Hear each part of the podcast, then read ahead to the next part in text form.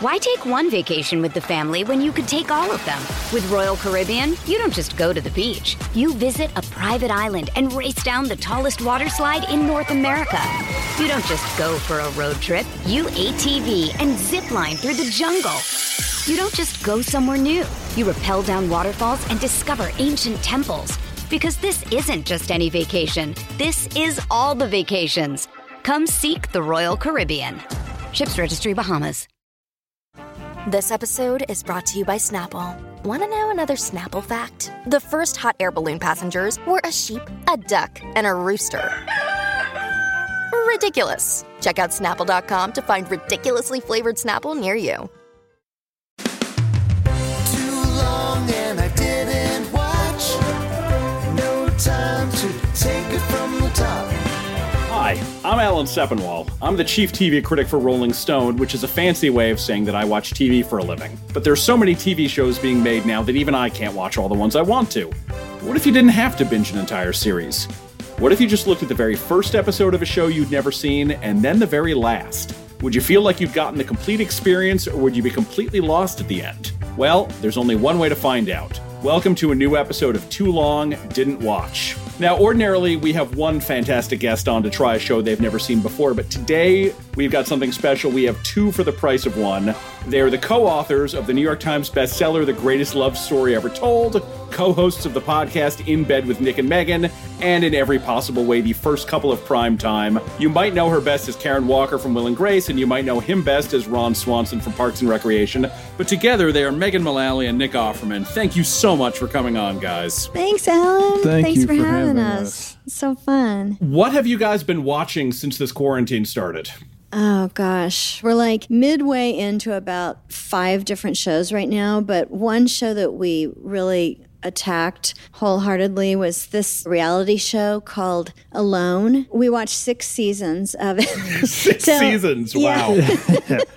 That was really like the first thing we did. That was our quarantine. Like, okay, well, if they can do that, then we can do this because it's kind of like Naked and Afraid, except they're not naked and they're alone. so we powered through that like there was no tomorrow. Yeah, it was it was quite enjoyable. I mean, we found a show where people were even more But we're cut off. cut off and, and like really losing their shit. Yeah, And we're like, well, we can go down and get something out of the fridge, and we can also hug each other. So yeah. this isn't so bad. My wife and I, there's a few shows we watch together, including both of yours, but mostly the stuff I like is not something that she wants to watch, and vice versa. Do you guys share similar taste in TV or not? I guess our TV watching time is uh, so valuable that it's extremely rare anymore that we watch anything without one another. Mm-hmm. I mean, well, now it's not quite as valuable as it was a couple Yeah. of months ago. Yeah. it's a little cheaper now. Um, but yeah, we seem to really love all the same shows and sort of not love the same shows, which is good, I think. Nick calls me the entertainment director of the household because, like, I'm looking at my TV list right now. Like, every time I hear that something's good or I read about it, I put it on my list. It's a little crazy. Has there been like a show where one of you strongly liked it and one of you strongly disliked it? Something that springs to mind is like Game of Thrones. Partly for me, I want to wait until the books fade in my memory because if I watch the show right away, I think it'll it'll suffer because the book's always better than the movie, but especially if I wait, let the books fade so that I'm not nitpicking, oh, I can't believe they changed that or oh my god, you know, whereas Brienne of Tarth didn't have a belt, you know, or whatever. um, and so uh, there's only little nerdy things like that, but I'd rather hang out with Megan and watch something we both like. So, like in the case of, of Watchmen, we just let it go. And I feel like we might go back and watch Watchmen because we keep hearing how amazing it is and it gets incredible. And the we love the leftovers in a way that could only be described as obsessive. So I just Yeah. feel like we'll probably watch it eventually. Uh, I've got a leftovers poster just to my left on my office wall, and Amazing. I, I can say if you stick with it, Watchmen will give you some of the same feelings oh, after a good, while. good, good. Okay, Good to great. hear. Trust your judgment completely. right, so what show are we here to watch today, guys? My so-called life. Yeah. From 1994, it turns out. 1994. Was there a reason either of you didn't watch the show either back then or in the years since then? I I think I watched it a little bit, but I was in New York doing a, a show at that time, and so I feel like I just you know never saw primetime television because I was on stage or something. I was in Chicago. Uh, I didn't have a television. I missed shows like Friends uh, and Seinfeld. I, I didn't see those shows. Like I, I was so buried in the theater scene, twenty four seven. I was just such a obsessed theater freak. So before you got the invitation to do this, what did you know about it? What did you think it was about?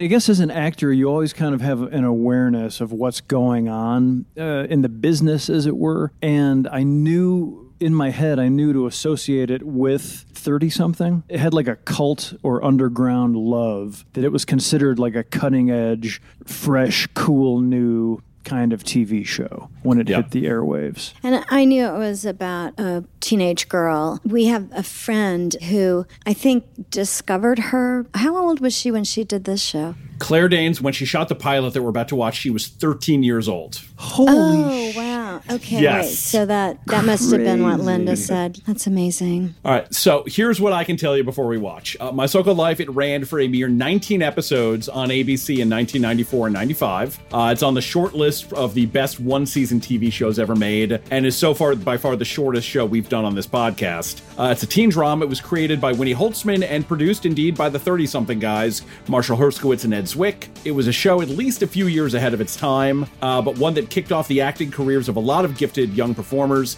including a future Emmy winner and a future Oscar winner. So, you guys ready to go back to the days of flannel and grunge to see what all the fuss was about? Can't wait. by God. Let's do it.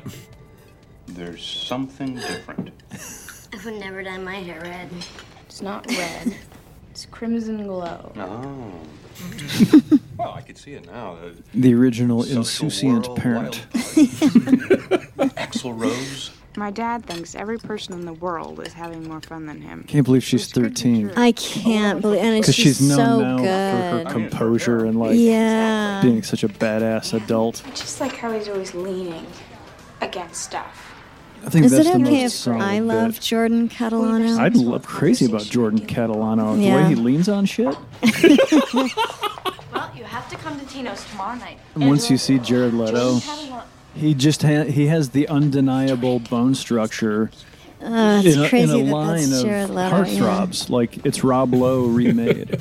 Yeah. like, oh, yep, that's there he is. Yeah. For her being 13, I don't know how they're old they're supposed to be in the show, but they really do a lot of stuff that Yeah. I didn't do when I was 13. Oh, totally. They're pounding like some sort of heavy brown liquor in this parking lot. Yeah. You're so beautiful. It hurts to look at you. I thought that was sort of a common expression, but maybe it was coined on my so called life, on the pilot of my so called life. would it hurt? It's kind of crazy, really. It's crazy that she even got cast because I don't think people really, that wasn't what was expected. Yeah, it speaks very well of the of the creators. Well, now it's sort of the new wave of actors. Somebody looked at this and said, "Man, we I fell asleep. we get her next to. Mandy Patinkin. really. We can we can back a up the money penny. truck to the bank." That was my so called life. Um, first of all, in a larger sense, what do you guys think? Well, I mean, it was pretty groundbreaking for its time. I mean, it's, it's funny because it's a one season show and yet people still refer to it. So Yeah. it definitely made an impression. I'm wondering why it was only one season. I'm sure you know. And just the way it's shot, the lighting, the sort of muted, like, kind of earth tone, pastel like all those colors are so interesting. There wasn't anything like it, I don't think. I feel like because I had a big gap in my own cultural education, I didn't see much TV at all, kind of until I met Megan and was like, oh, I got to check out this Will and Grace. Um, and that's, I mean, that's actually not an exaggeration. Yeah, I, did, I didn't have a seen it. TV. If I had seen this, you know, as a high schooler, I think it would have been forward thinking, you know, very woke in my small town household. So I appreciate that, even though, you know, looking back from this point of view, it's like, oh man, this is really clunky in a lot of ways. Definitely. All right. Yeah. So now, for the benefit of the people who did not just spend 45 minutes watching the My So Called Life pilot, how would you sum up what happened? What went down there? Let, what's the recap? She lives, you know, obviously at home with her parents and her. Uh, what does she have? A Her little sister. oh yeah, her little sister, and she's rebellious. She's uh, She, she's kind kind of- kind of newly rebellious. Like she's coming out- Yeah. out of a, a shell. she's Um, dyed her hair kind of red, red, but it's like an auburn. It actually looks fantastic. Yeah, crimson, It doesn't uh, look weird at all.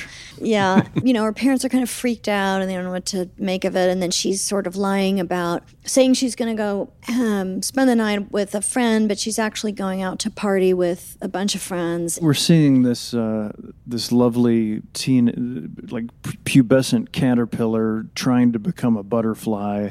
She's Um, got a huge crush on this cute guy who's completely out of her league, or so she thinks, named Jordan Catalano. and and apparently just a, a, a stone cold idiot.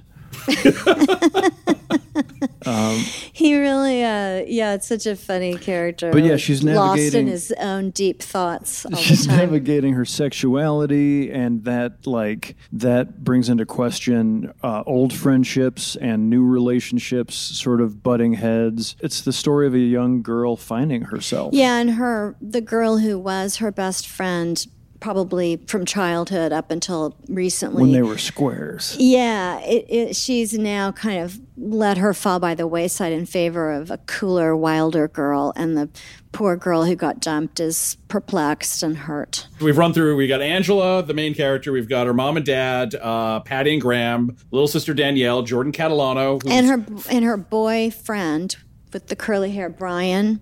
Yeah, Brian Krakow, who uh, lives next door or across the street. Yes, Um, aspiring boyfriend, but she doesn't want him.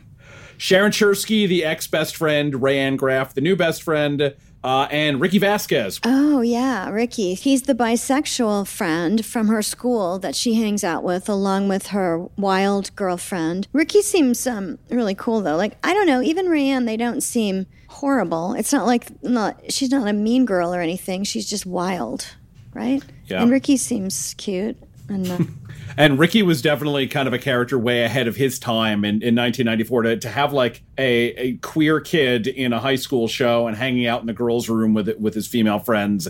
That was something you just did not expect to see on any form of television then. I was so surprised because we started Will and Grace in 1998, and the popular, you know, school of thought was that those were the first gay characters on television since Billy Crystal and Soap. Not true. Yeah. Now, did you find yourselves like empathizing with Angela, or did you find her sort of an exasperating teenager saying a lot of dumb things? No, I like her. I mean, Yeah, I part of her- it is just because Claire Danes is so good in it. You know, Yeah. you can't not like her. anything that might be annoying about her, I also am guilty of. Like I absolutely was the teenager that would show up with dyed hair or whatever, and, and be like, "What's up, you guys? This, you know, this is the new cool me." He still does that. because I remember I tried showing this to my own teenage daughter uh, a few months back, and we got to the Anne Frank scene where she says that Anne Frank was lucky because she got to be locked in an attic with the boys she liked for, for months. Yeah, that and my daughter's like, "All right, rough." so we're supposed to hate her, right?" Yeah, Yeah. that that whole um, line of reasoning is is rough. Um, and also, there's some crazy stuff. Like toward the beginning, she's talking. She's doing a voiceover about her mom, and she says. "S- I, you know, I can't really look at her without fantasizing about stabbing her repeatedly. And I was like, oh God, no, no, no, nope. Thank you. Well, I imagine, you know, I remember looking this up a while ago. There were basically two actors who read for the part. Claire Danes was one, she was 13. Alicia Silverstone was, I believe, 16. And they decided ultimately she was a little bit too glamorous to play the character. Yeah, Um, Also, and Mm. yeah. good thinking. yeah. Yeah, that's interesting. And and people would because that was after she it was, right before well she known. did Clueless, Oh, but it was right after I think the. Aerosmith videos. Oh, okay. Yeah. Yeah. People might have associations or something. It's cool that it was somebody unknown. Um, so, like you were saying when we were watching one of those scenes, like you can't imagine being able to do that at 13. Were either of you even acting at that age, like in, in school productions or anything? No, I had done one musical in Summer Stock when I was 12. I'd played Sprinza in Fiddler on the Roof.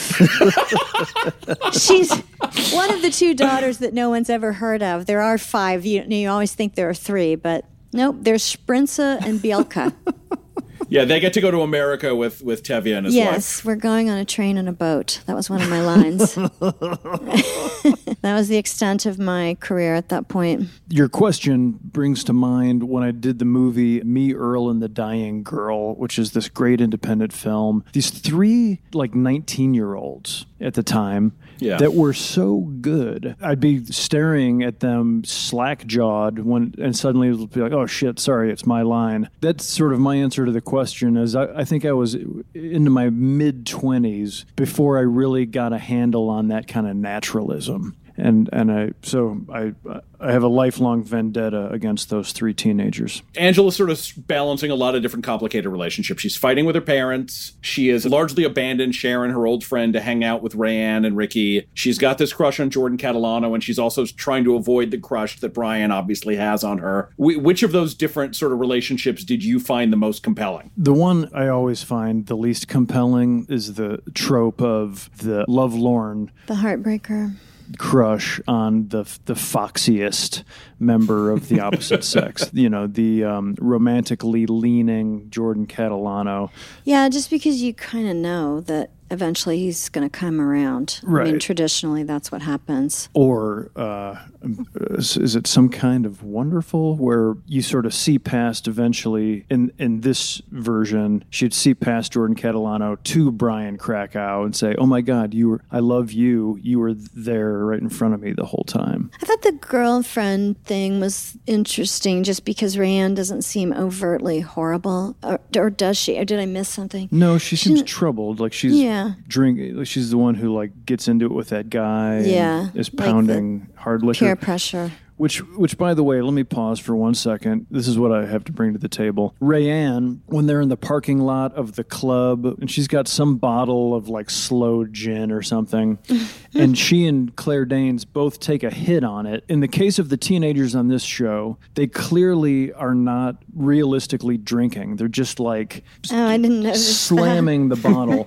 and so this is just a general announcement to actors, and, Mm. and that is have liquid in your cup. Take the time to consume it believably. Mhm. I think we have another announcement to actors, though, which is when it's an eating scene, you got to eat. You, gotta can't just eat. push it around on the plate. It doesn't matter if you're talking with your mouth full. People do that in real life. We've noticed this a couple times, very like in the last week, and uh, it came back up for me this morning. We were both in our bathroom. We each have our own sink because we're hot shots. Oh, the and, and we're and we're brushing our teeth. We're literally this morning brushing our teeth, having a conversation.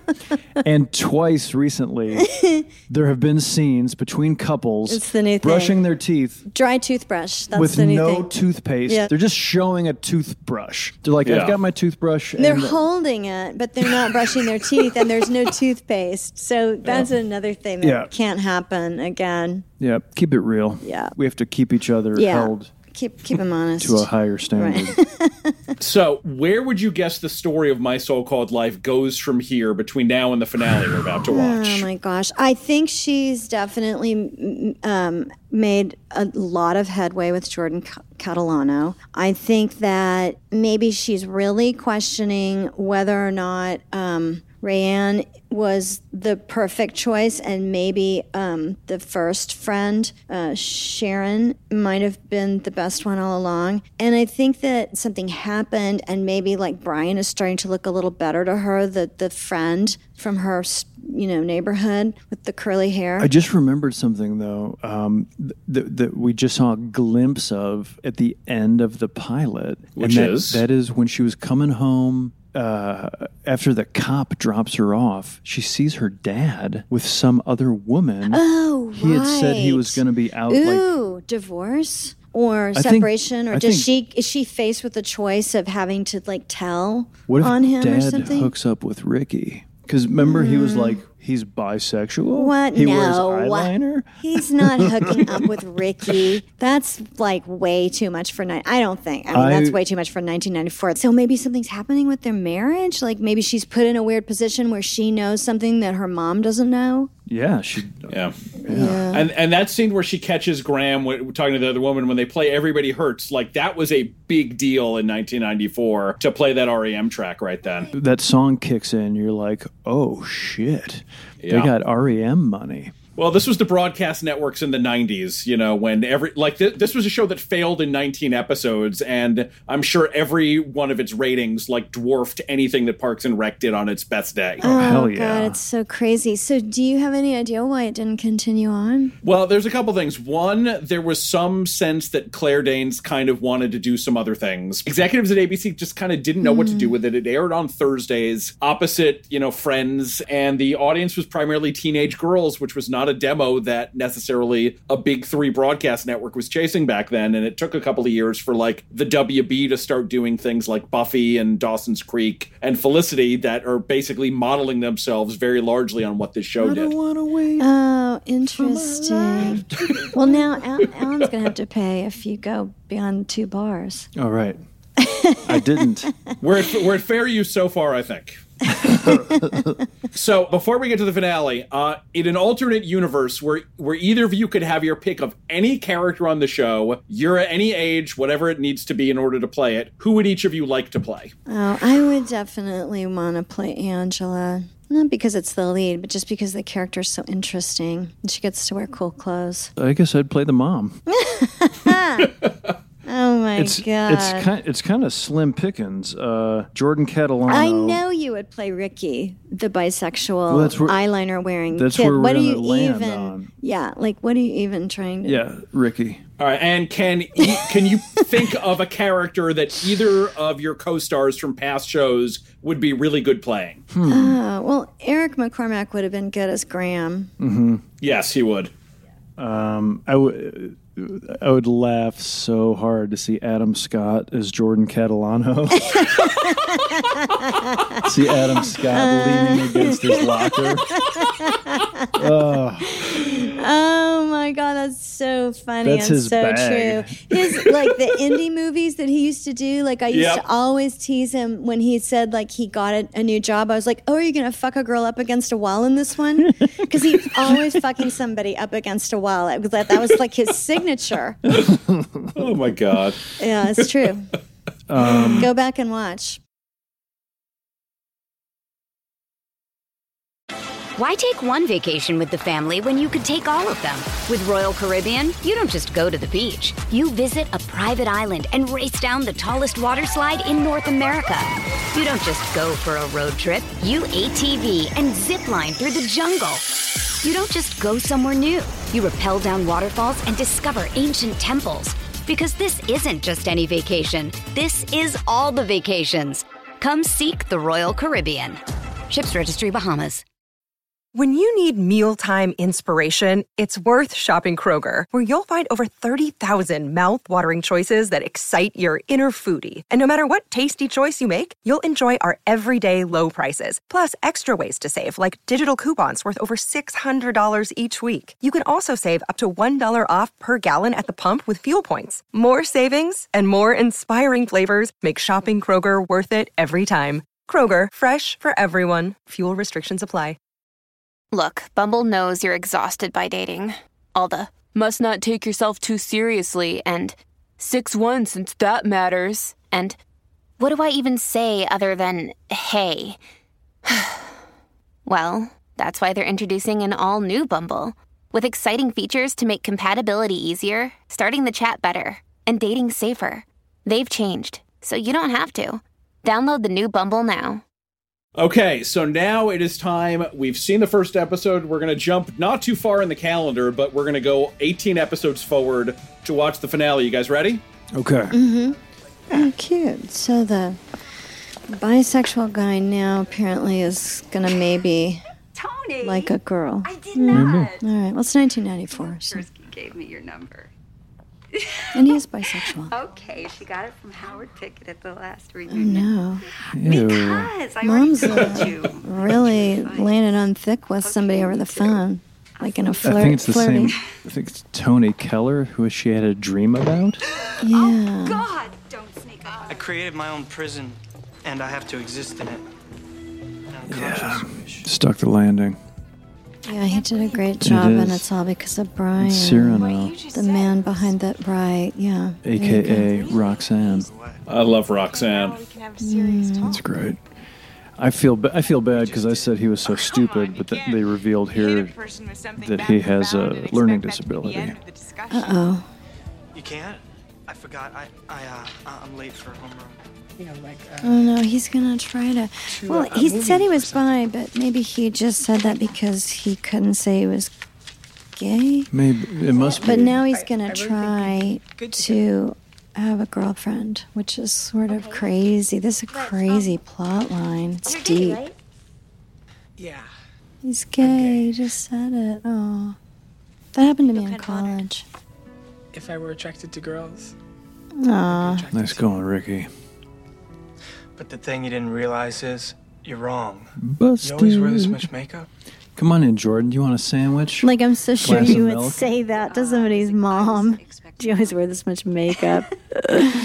This was a Whoa, person who cracked a drove second so half gallon. recklessly when he was 17. Maybe you can write a letter, but can you lean? Maybe that's why this show didn't get picked up. Yeah. Oh. Oh, that's Ooh, it. good one. So that was really good. I mean, I feel like they, there was, the pilot was mm, tonally just a little different because I think they were trying to probably be a little more, con- uh, even though it was unconventional, they were trying to be a little more conventional just so they could like get picked up. And then I feel like by the finale, there was a lot more kind of honesty and really unusual subject matter and things being addressed that you hadn't seen. Yeah. All right, so what happened in the finale for those who did not just watch it with us? Okay. Mm, wow. All right. Um, well, apparently, uh, over the season, her friendship has been torn asunder not only with Angela, but with Ricky as well. Also, Angela seems to have had some advancement in her relationship with Jordan Catalano, and then he messed up. both of those things are things I, I accurately predicted. Totally. You know what you're doing. And you probably correctly called it that maybe they're related to one another, that they got in trouble with Angela together through some sort of misbehavior. That Jordan and Rayanne might have like had a thing while he was supposed to be dating Angela. right? That's that's a good guess, I think. So you know, she she seems much more self-possessed. She is not like flitting from friendship to friendship. Well, it's interesting because it, she's not, she's only a few months older than when they shot the pilot, but she seems much older and she was only 13. So it's, again, she's really good actress. She actually is much older. They filmed the pilot off cycle, um, and so it aired the next year. So by the time of the finale, she's 15. Oh, wow. good. Okay, well, that I thought- explains the kissing. So we thought that uh, Tom Irwin might have been having an affair with somebody, and he's a chef and he has a restaurant and he's trying to get backers, and so he has to kind of compromise himself slightly and cook a dinner for these, you know, rich people. And meanwhile, his partner in the he- restaurant he is lamb chops. a very attractive woman and um, Hallie, and it seems very platonic. Mm, meanwhile, um, the mother, Patty, Angela's mother, Patty, uh, is she's had a dream about her high school boyfriend, like the one that got away, kind of thing. And she's like all crushed out over this guy. And she even goes so far as to tell her two young daughters that she's still got the hots for this guy and shows them his yearbook photo. So he's supposed to come over one night to see her about some like supposed like business thing. And then conveniently, her husband and both daughters are not home. So she's all excited and she's gotten all dolled up. And um, at the last minute, he doesn't show. Cut to the triumphant dinner that Graham has cooked for the backers. That's all gone great. The restaurant's going to happen. They're all excited and congratulating each other, and they throw their arms around each other, and it looks like they're going to start making out. But at the last second, he is like, "Oh, I got to go home," and he pulls away, and it seems like maybe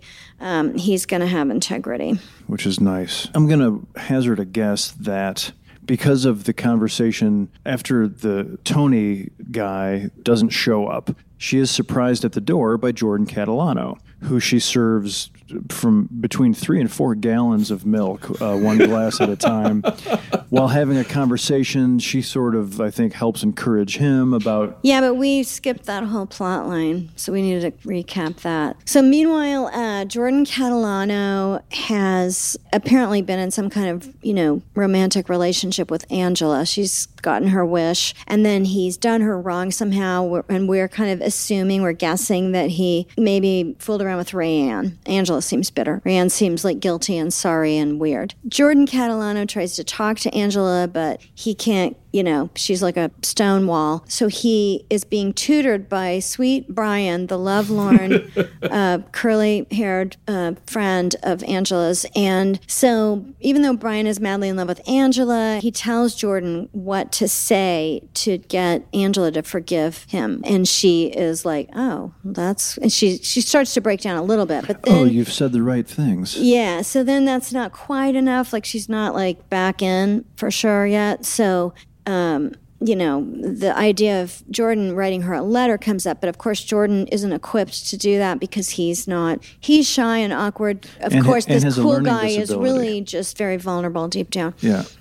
Oh, Jordan has a learning disability. Oh, okay. I missed that when you said that. He said that early. He said that to Oh, okay. So he doesn't. He couldn't write a letter, right? Yeah, it was part of why he was getting tutoring because he was like a rudimentary reader with some sort of like disability. Oh, okay. He said, "There's a term for me." But meanwhile, Brian ends up writing the letter for him, and it's gorgeous and beautiful, and she's completely like swept away by it. And then Brian's devastated because now she's back together with Jordan, and he- Brian loves her too, and he's the one who's responsible for this. So everybody's in a pickle, and it's just like um, you know Cyrano de Bergerac or the movie Roxanne, which is what Nick said. It's exactly that same plotline. So then Ricky inadvertently kind of blurts out that Brian wrote the letter, and she's suddenly seeing Brian in a very new light, and he's looking a little bit better than he did um, before she found out he wrote the letter. So now she's torn between two lovers, and there's Brian and there's Jordan, and that's the end of the pilot. But Nick, you need to talk about the Ricky storyline because that's really amazing.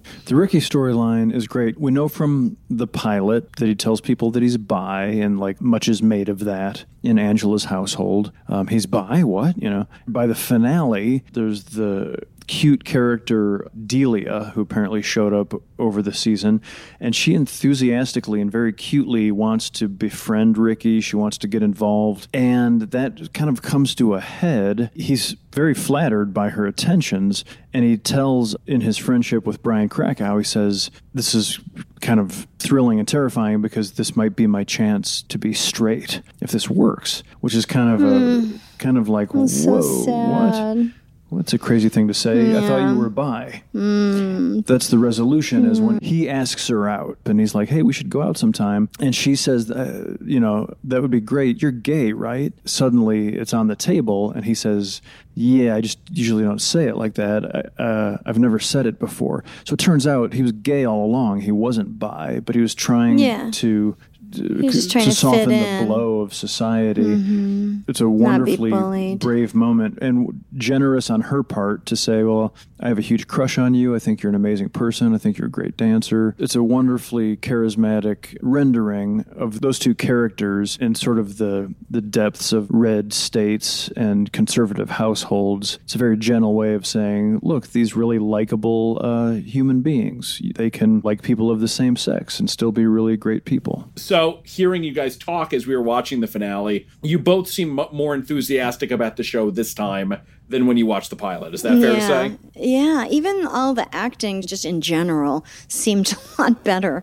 I think everybody took a, a cue from Claire Danes. that's how it goes 99% of the time where the the pilot has a clunky feeling to it, whether it's a good pilot or a lousy pilot. It's, you know, a, baby bird coming out of its shell and, and like stretching its wings and finding its feet. I was definitely drawn in by the drama of where things had landed with the characters. Now, not having seen any of the episodes in between and not knowing exactly what went down with different people, like, did you find yourselves rooting for Angela to wind up with Jordan Catalano or with Brian under the circumstance? Well, I think it's good because you kind of like both of them. I mean, that's what's good about the Jordan Catalano characters. Obviously, you're supposed to be rooting for Brian, but Jordan Catalano has become now very earnest and sympathetic. So I think that's better if it's not a clear choice. Yeah, I agree. I wouldn't know which way to vote based on the finale. I mean, it's funny. I was a football player in high school. I think I had elements of both characters, Jordan and Brian Krakow. Um, although I wasn't as smart as him, but I You really looked exactly like Jared Leto. I wouldn't go that far, but um, I um, like like if he worked out a little bit. Yeah, yeah. if he was a little more buff. Jared Leto with True. better abs, yeah. With if you if he'd had slightly higher cheekbones. But I mean, like most people, I think you know we're trained to root for the Krakow in that circumstance. You know, the you you don't want the fake in Cyrano to to get the girl. You you want Cyrano. You, you want the originator of the Yeah, of I mean, the language and the like sentiment. yeah, it definitely seems like ultimately she would have been with Brian, but I like the fact that it's more ambiguous. Yeah, I agree. I like that they didn't make him a doofus. That you're like, oh, he's he's making a legitimate play for it as well. And like because the show ends here, you know, I mean, she gets in the car with Jordan. That's the end. There is no more my so-called life. How do you feel about that as a closing note for that story? Ah, that's terrible. I mean, I definitely would have watched a season two of that. I mean, that's such a great ending, and it was done. It was done very well. Yeah. Um, I, I it's too bad. I mean, Oh. the, the parent storyline wrapped up. Ricky's storyline wrapped up. Rayanne looks like ultimately she's going to get back into the group, or she's going to get back into Angela's good graces because now she's got Sharon to like Maybe she and Sharon run interference become for. a couple. Oh my gosh! And this is all just what you would like. and um, and then you know the good the the storyline that's left undone, the cliffhanger is Angela, which is is great. Now, you both seem really taken with the Ricky story as I was just watching it again. Like after Claire Danes' performance, I think the th- the biggest legacy of the show is what the writers and Wilson Cruz did with that character. Yeah. Um, for like 1994 95, Wilson was out. Ricky comes out at the end. He says, I'm gay, which I'm not sure those specific words had been said before by a character, at least in a long Mm. time on TV. Wow, that's amazing. Yeah, he might have been the first to say that. Um, And- he's and- so good too. The the actor they cast is so good. Yeah, I agree. And, and Touching. And to, and to do that with uh, with such a young, you know, sort of fragile Mm. Character like you know a child, a high school kid. Yeah. um, oh is, yeah. is really right. gutsy. Yes, that's good. That would have been good for our parents and a lot of people. Would have been great for them to see that. One of the things we always like to do on the podcast is to try to fill in some of the blanks in between uh, in an unusual way, which is I'm going to ask you some multiple choice questions about events from the episodes you have not seen, and you're going to try to have to guess what it is that the answer is. Okay, you ready? Okay. Yeah. Okay, so the first one is a big one. You've made some guesses. Let's see if you're right. Why exactly is Angela mad at both Jordan Catalano and Rayanne in the finale? Is it A, they made fun of her behind her back? B, they cheated off her on a test? Or C, they slept together? C. See. Let's see clip number one, find out if you're right. You would not believe the number Sharon Cherski just pulled on me. Uh, like what? Oh, like how Rayanne supposedly did Uh-uh. it with Jordan. Mm, Ricky knows the truth. Ricky always knows all Poor the dirt. Ricky has to. He really, does. like- I mean, I honestly believe she Oh, was past all of this. Oh. I thought she was over her jealousy. The truth teller. Ricky. All right, one for one. I will say, in fairness to Jordan, it's still a terrible thing he does. He and Angela, in sort of very mid 90s network TV fashion, were on a break at the time. In the finale, Jordan says his band has a new name, which I believe was Residue. What mm-hmm. was the band's previous name? Was it A, Frozen Embryos, B, Sperm Donors with a Z, or C. Pizza Party? Frozen embryos. Frozen embryos. You are correct. It's Frozen Embryos. Two for two. Boom. Future Wow, rock star Jared Leto. Come on, it's pretty irresistible. I mean, you know, I think all of our pulses just raced a little bit. Yeah. How can Brian Krakow compete with that? I don't know. No, it just doesn't seem can't. fair to me. No.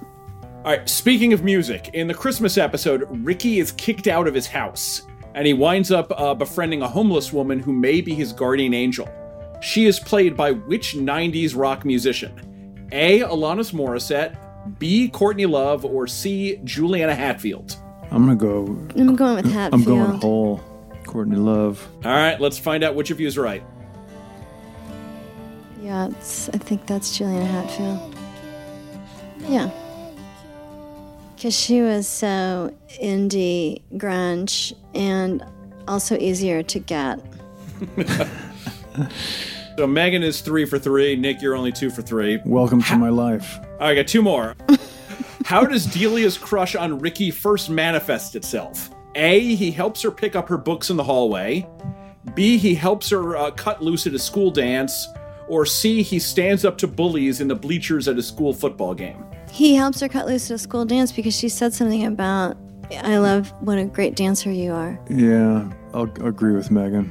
All right, let's look at clip four. Looks like a school dance. That is. Oh my god. Wow. This is so my part. It really is. I God, lo- you were born to play. I rock Ricky. a vest like nobody's business. Yeah. All right, so finally, all right, the, Nick, your only chance to catch up. You got to give a different answer than her on the, on the last question. Oh boy. All right. In the Halloween episode, which character dresses up as Angela for their costume? A. Sharon, B. Angela's little sister Danielle, C. Ricky, or D. Jordan Catalano? Oof. Um, her little sister, I think. All right.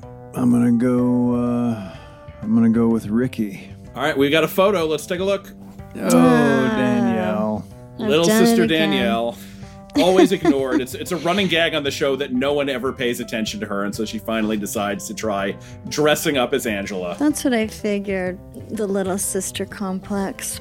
I. Uh, I'm al- always happy to be defeated by Megan Mullally. Megan did great on that quiz, so let's cut Nick a break and give you a chance to answer a bonus question. While we're on the subject of the My So Called Life Halloween episode, Danielle was not the only character who dressed up like someone else on the show that day. Who did Ricky dress up as? Was it A. Jordan Catalano, B. Brian Krakow, or C. Rayanne Graff? Think you know the answer? Let's see if you're right with help from my Google Assistant. Hey Google, on My So Called Life, who did Ricky dress up as for Halloween? On the website thiswastv.com, they say, following the theme of being someone you're not, two characters dress as people in their lives. Danielle does an amazing Angela with red hair, plaid shirt, and awkward body hugging, while Ricky plays normal and dresses as Brian. You heard it. Ricky wanted to try seeming normal for the day, so he dressed as the most normal, boring person he knew Brian. Thanks, Google. And now, back to our show. All right, so guys, was this a good way to experience the show?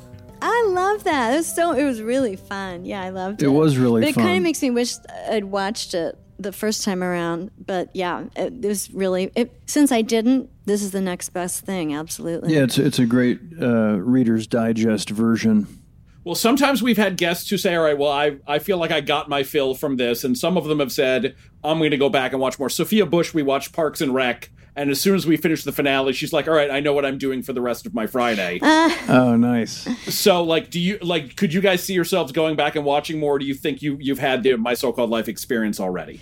Well, I kind of feel like I would because it seems good, but then I also sort of feel like my TV list is as long as my leg, so I probably won't in in reality. But I mean, it seems really good, you know. The desire is there, but uh, you know, I'm hearing about people, especially uh, during the quarantine, doing re-watches of series like The Sopranos or, or Six Feet Under.